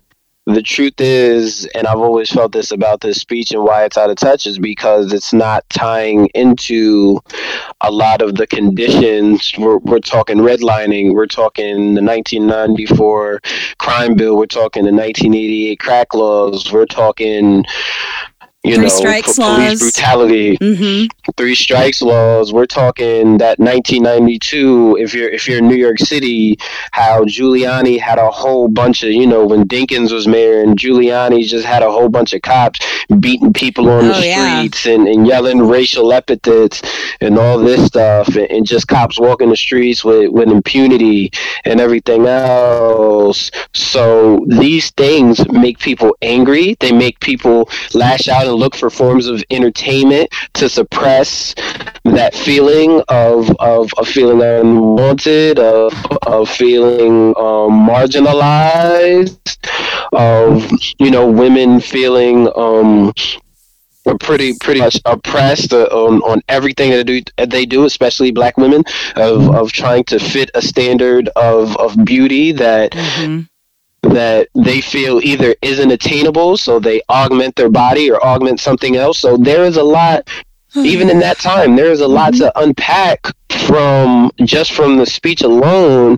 And like I'm saying, him waking up and coming out of a coma and then coming into a time he doesn't understand the history that was happening while he was asleep. And I always felt like that's a metaphor that Yeah. you can literally be stuck in your time and be mm-hmm. asleep while the rest of the world is happening and you have no idea how to how to acclimate yourself to the winds of change mm-hmm. you're just stuck in your time. So you're disconnected from the youth. You're disconnected from black women. You're disconnected from revolutionaries. You're di- you're you're disconnected from the anti-capitalists and what's going on with with our presidents and, and our candidates and everything else. So you can be so stuck in your time and you can make a speech that is so out of touch and out of place that you may lose people and i felt like that was i felt like that was a major theme that was missed in this speech and i felt like that was an ugly truth we didn't tell like about this episode i feel i always felt that was ironic Well, that's that's really insightful. That's awesome. It is because I think that um, you know when he was alive, he spoke and everybody listened because that's what was needed at that time. Everybody, you know, felt this. Black people felt the same. We needed to make that move forward. You coming forty years later now and trying to tell all of us that live in a much faster world. You know, we, we have other opportunities. There are some of us who do very well, people that have degrees upon degrees. So there's some of there's some people that would be like, I listen to this dude, so I'm not following him. So Well, that- that I like happened you a little in the because I think episode. that's That happened a little in the that's why he episode. was after his after his speech, there were a couple Yeah. people who were like, "Oh," uh, it wasn't until later when it was replayed on the news that people were like, "Oh, I should listen to what he was saying." yeah. So, like, Yeah. it didn't really explore it a lot, but it did kind of touch on it a little bit. I think it was subconscious, like underway, uh, you know, hopefully eliciting the conversation or the thought of, well, wow, would he be followed the same way? I think that that's kind of what I'm saying. Like, would he be followed the same way? Would it, would he have the same effect now than as, as he had then? Because look at who we we have, like somebody like um, Killer Mike. You know, we have somebody like him that that is taking that realm, but he's doing it differently. He's like, let's get financially educated. Let's support each other. People, let's be entrepreneurs. Um, you know, I thought I, I I'm an affiliate marketer for this one company called Black Business in a Box. The first time that I saw it, I was like, this is genius. You pick like an eyelash company or uh, an adult sex, you know, intimacy store or watches. You pay, you know, it's like about, I think they start off at like 400. Now I think it's about 250, but they set up everything for you. So it's a full e-commerce store and everything. And I was like, you know what? That is a great way for somebody to get the touch of success as an entrepreneur, have residual income coming in, and then roll into entrepreneurship. I think things like that are fantastic. So in 2020, these are the things, these are the strides that are being made to get us to where, you know, Dr. King wanted us to be and what, what he dreamt about. So I like that, Justin. I like that you, um, I like when you made me think. You made me think there. I like that.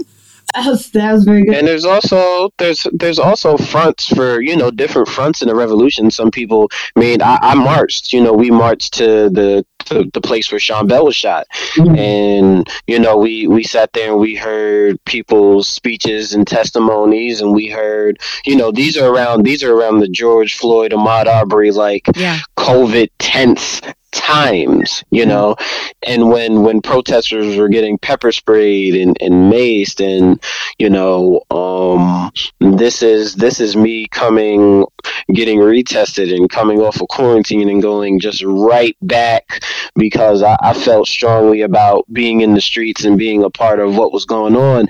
I didn't want to be a performative protester. I didn't want to be a performative activist. I wanted to be in the middle of it all. And when you get in the middle of it all, you know, you find out what your front is. Some people's front is music. Some people's front is protest. Some people's front is, you know, um, organizing on social media. There are different fronts in a, in a revolution for different people and some people and some people may be great orators and some people aren't you know so we all have to you know we all have to pick our place in it. That doesn't mean you know be, be stagnant in it. It just means you know pick your front and and work it to the best of your ability. You know we all have we can all have a role in active change if we pick our front and and and be our best selves in what we choose And that that's Yeah. kind of how this podcast started actually because I could not physically join those marches or anything because of my compromised immune system. My physical ability to march is is not there anymore. And uh it, mm, and Seattle police were definitely a deterrent for me. Uh but um it the idea for this podcast really came out of the time shortly after George Floyd died and me wanting to be able to still be the that activist that I was 20 years ago and still be out on the street marching and screaming in those cops' faces and and just like protecting the people that needed it and feeding the people that needed it. And um so being able to talk about all of these things and pulling in an audience of people who have never thought of some of these things before it, it's it's become my way of being able to still be in whatever happens from here on out. Um and you know i just for me and i say this to the to the girls every week it's like therapy and it's also feels like i'm actually contributing. So um but uh, we should we, we're getting we're getting a little late so uh, let's uh, i'm going to start wrapping it up here. Um, but before we did that i did want to mention a couple of little trivia things that i thought were really really important. Um, first of all i love that you mentioned james baldwin one of my absolute favorites. Uh, the school that i work for is actually right now trying to get our new building named after him or after them to be sorry. Uh, and so that just I, I wanted to point that out.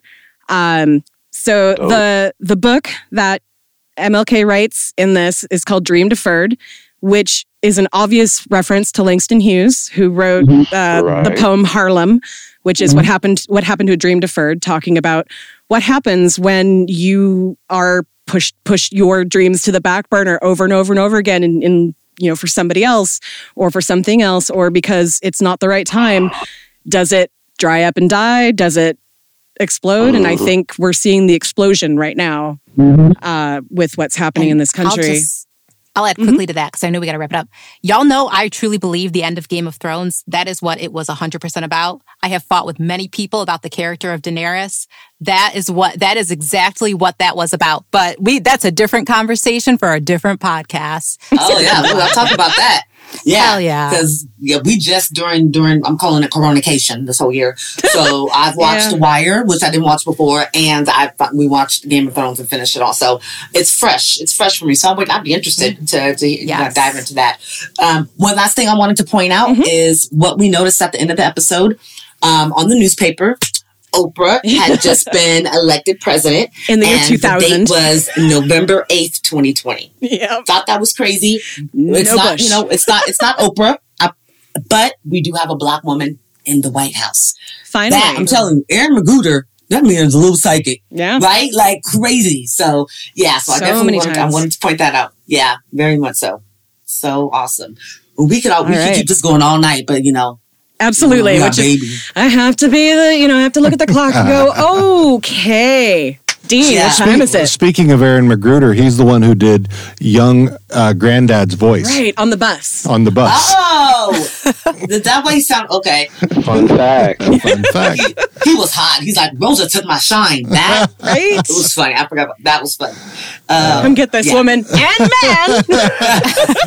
I, I, I love how Granddad has always been so reticent to join in anything with the civil rights, yet has Except always this. been in the middle of it. well, this one, he Well, was except for like, this one. It was like he just, you know, he wasn't there. They just ignored him. yeah. Right. or he left to go get his raincoat. Yeah, he wanted his Or he left to go get his raincoat. So I don't know how.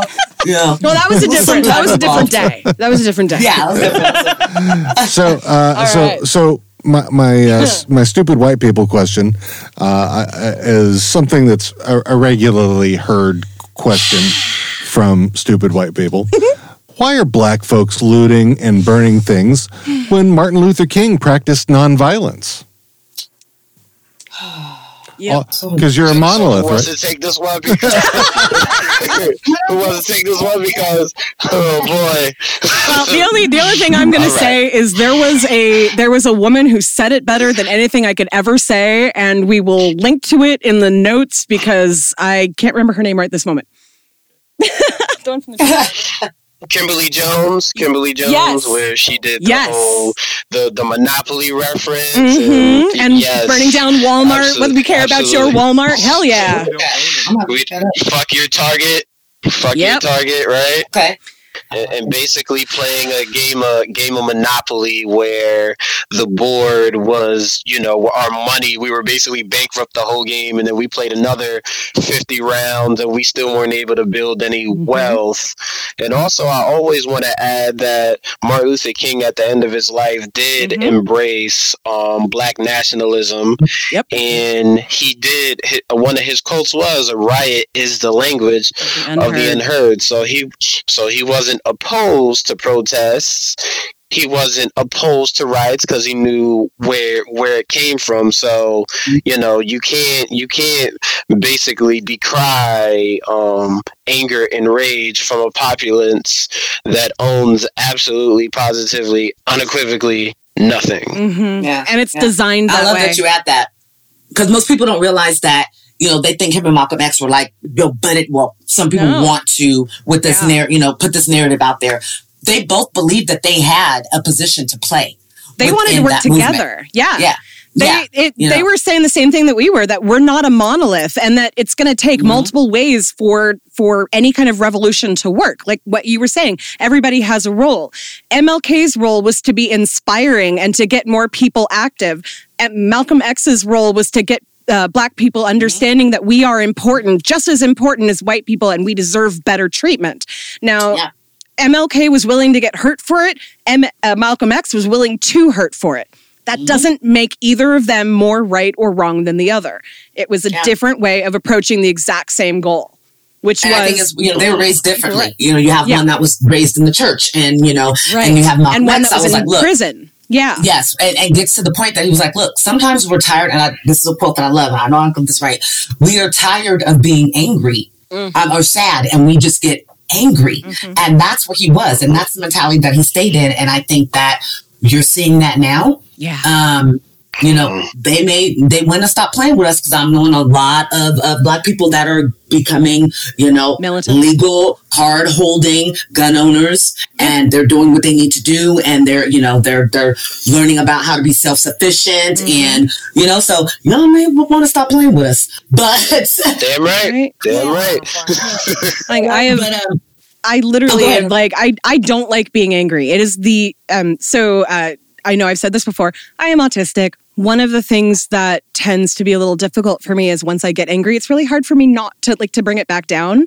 So I try my best not to. I process my emotions and think about and talk about with my therapist or talk about with Dean or whatever it takes to kind of diffuse that feeling. But that's all I feel right now mm-hmm. with what's going on in our world. That's I I have so little room for anything else that I'm like, you know, grasping at the things that do make me happy because the world feels like and I've been saying this for 2 years now, it feels like we're watching the fall of Rome on TV. Like, you know, the the one thing that Rome didn't have was live stream and we are live streaming the fall of Rome right now, you know. Well, I think what you're saying is powerful. When we don't all give into that negativity, that power is so much more, you know, potent than it is to mm-hmm. have, you know, anything else. So I think once we kind of refuse to give into that and and and get angry in a way where it's a detriment, then everything kind of starts to fall into place because then we're all working from a place of understanding and positivity. Hopefully, we're not all there, but a, a good um, you know, portion of us. Yeah, and that's now not- I do have my my no, I was gonna say I do have my, you know, my own thought about, you know, the, the super white people question, but I definitely want to give Justin the honor of being, you know, the first to, Well, to no, address that. It's also, Uh, yeah, it's a conversation too because Yeah, like I yeah. may not support necessarily like I don't know, damaging property or whatever, blah blah blah. But honestly, Uh-huh. when it comes down to it, property means very little to me compared to people's Yep. lives. Yep. So, am I going to complain that the Target down the street is, you know, being run over by people who literally can't afford their groceries right now because they've been out of a job since March? No, I'm not going to fucking do that. You go ahead. I'm not going to go down there. I don't care. You you go right ahead. That's your thing. If I needed anything, you're damn right I would be down there too because we have been fucking blessed that we both have a paycheck throughout this thing, that we both are able to work from home.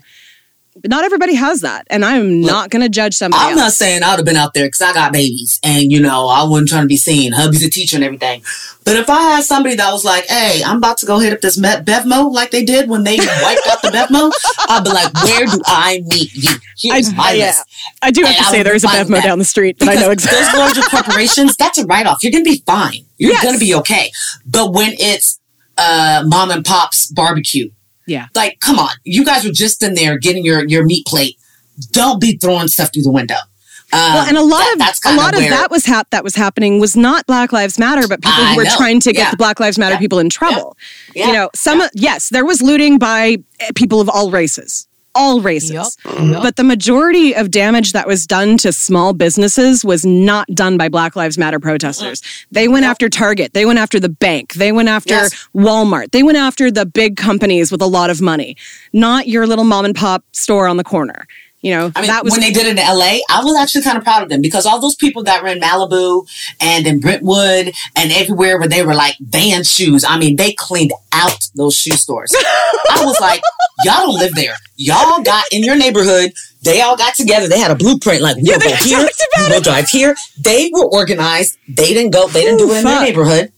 And I, I kind of, I didn't, I didn't feel a way about it. I didn't feel negative because to me, if those same people walked into that store to buy something, do you know how they would have been treated? You know, and like I said, those organizations were able to go ahead and call corporate and say, this is what happened. And corporate did whatever they needed to do to take care of it. And business was as per usual. So, Yeah. Yeah.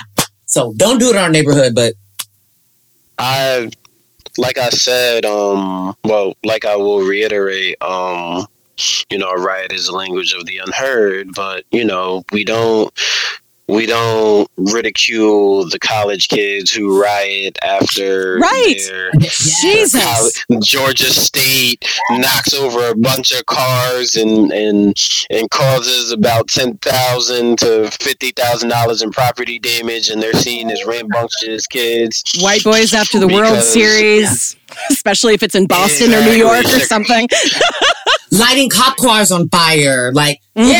yeah. You know, like we we do not we do not ridicule any of those. We didn't, and it was and it was a blimp in the news when those Michigan militiamen marched on the state capitol Uh-huh. with toting toting rifles, and they were seen as law abiding gun owners. But let some niggas march on, you know, the the capitol with some rifles, organized with red, black, and green, with some berets on, looking like Bobby Seale and Huey P. Newton themselves, and see how scared and and how even even I'll bring this historical fact into it when when uh when Huey was trying to protect um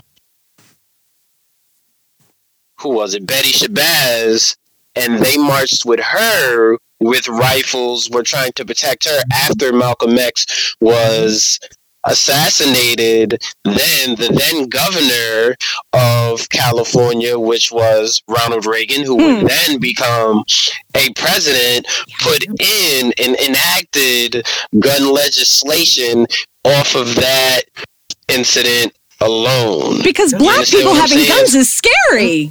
If I, I let, let me let me recommend uh, something that will be easily found on that uh, as Adam ruins everything. Oh yeah. Uh, he did an episode about gun rights and things like that, and how uh, they were so adverse to the black community. And then So- how the John Brown uh, John Brown Society is that the name of it? But, no, uh, the John Brown John Brown Gun Club. Yeah, and that makes sense. Brown Gun Club. Yeah, Okay. it's So that- it's a socialist group. So Which makes sense. Uh, John Brown, they just had that movie. Uh, yes, that's why I was so- like, it's in my head. Where is it? Um, yeah, gun ownership through a liberal lens. Basically, uh, they're trying to be the antithesis of the NRA. So yeah. you know, if, yeah. I, I look forward to the day when the NRA is is finally sued for everything that they possibly have and they have to It just did that in New York. go away. I know. Yeah. It's got to be everywhere though.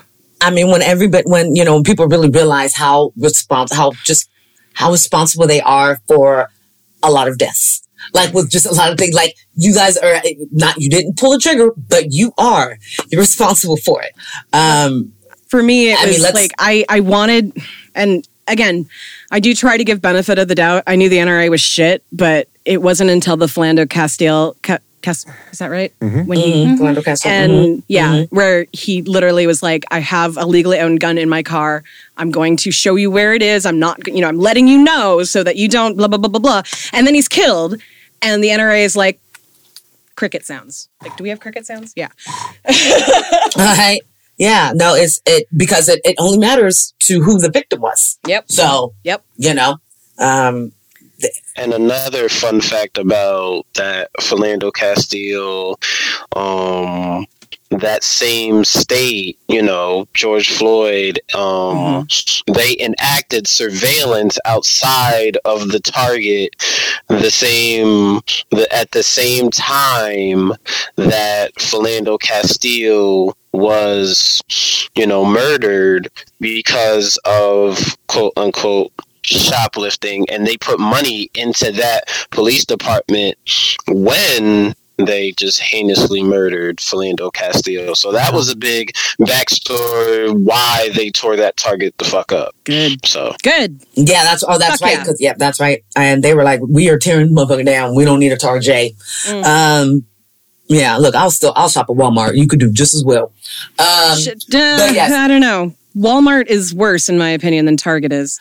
Like Target, saying if I have to Target money is some and if I have to bullshit. buy, but like, you know, there's shop. Okay, so that when Walmart first started, I would have said that Walmart was like a Kmart. I would have hated, you know, my kids probably would have been like, "Don't buy me anything from Walmart," or you know, because it was like Kmart. I hated when my mom used to go back to school shopping at Kmart. I only wanted to go there for the um, didn't patty melts and for the slushies. That's it. Other than that, please don't buy me anything out of here.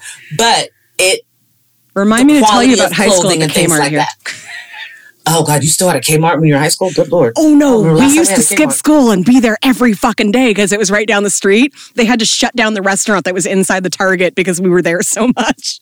Kmart. Wait, Not Target, sorry, the Kmart. That's funny. Oh my God. Oh well, that could be a whole nother episode. All the, the funny stuff from our One from day our- you and I are going to get high and we're going to talk about our childhood and we're going to record it and it's going to be fucking hilarious. Well, I'll do it. I, I think that'll be a great episode. but yes, um, well, thirty minutes after we said we were going to get off, uh, We're wrapping it. it's good conversation is very hard to end, guys. We- We, all Absolutely. know this. Absolutely. But, um, so yeah, before before we wrap up, we should uh, say a special thank you again to Justin from the Smokin' Reggie's podcast for joining us tonight. Thank you. And you guys should go check him out. We'll have the link in our uh, info that Dean will do, our show notes. Thank you. Couldn't remember the word. Uh, yeah. All right. Yes, and I hope to collaborate again. We Yes. definitely have you on again, or have you on. You know, our pod. We all have other podcasts, so we can all we. Um, um, I'm excited and like I said, I was elated to have you know be on the show. But this was one of the dopest conversations I've I've had in regards to race politics and just.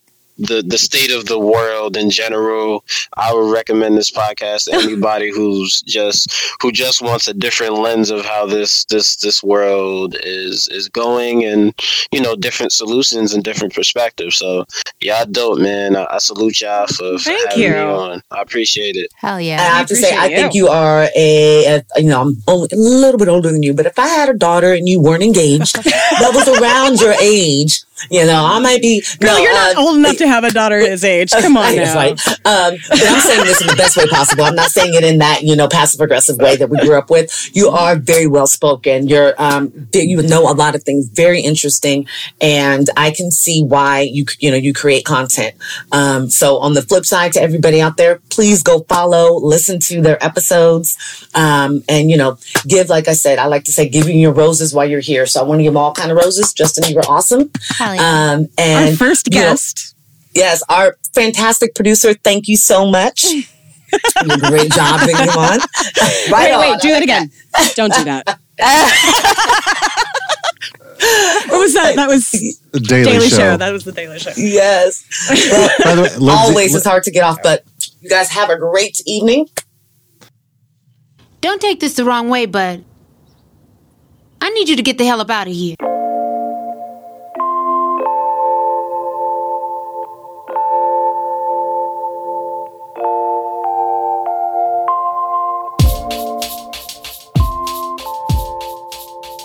Thanks for joining us again as we make our way through the trials and tribulations of the Freeman family. We hope to see you back again next week for The Itis. Want to know where to find us on the social medias or where to subscribe to the podcast? Just head right over to www.theboondockspod.com slash links. Have a stupid white people question you want to leave us? Email us at host at theboondockspod.com or leave us a voicemail at 760-933-8636. That's 760-we-3 undo. Shout out to the artists who've created our intro and outro tunes. Our intro is hashtag Make a Change by KIRK. You can find them on Spotify, iTunes, and Tidal. Our outro is Good Times by Audiobinger. You can find them on freemusicarchive.org and YouTube.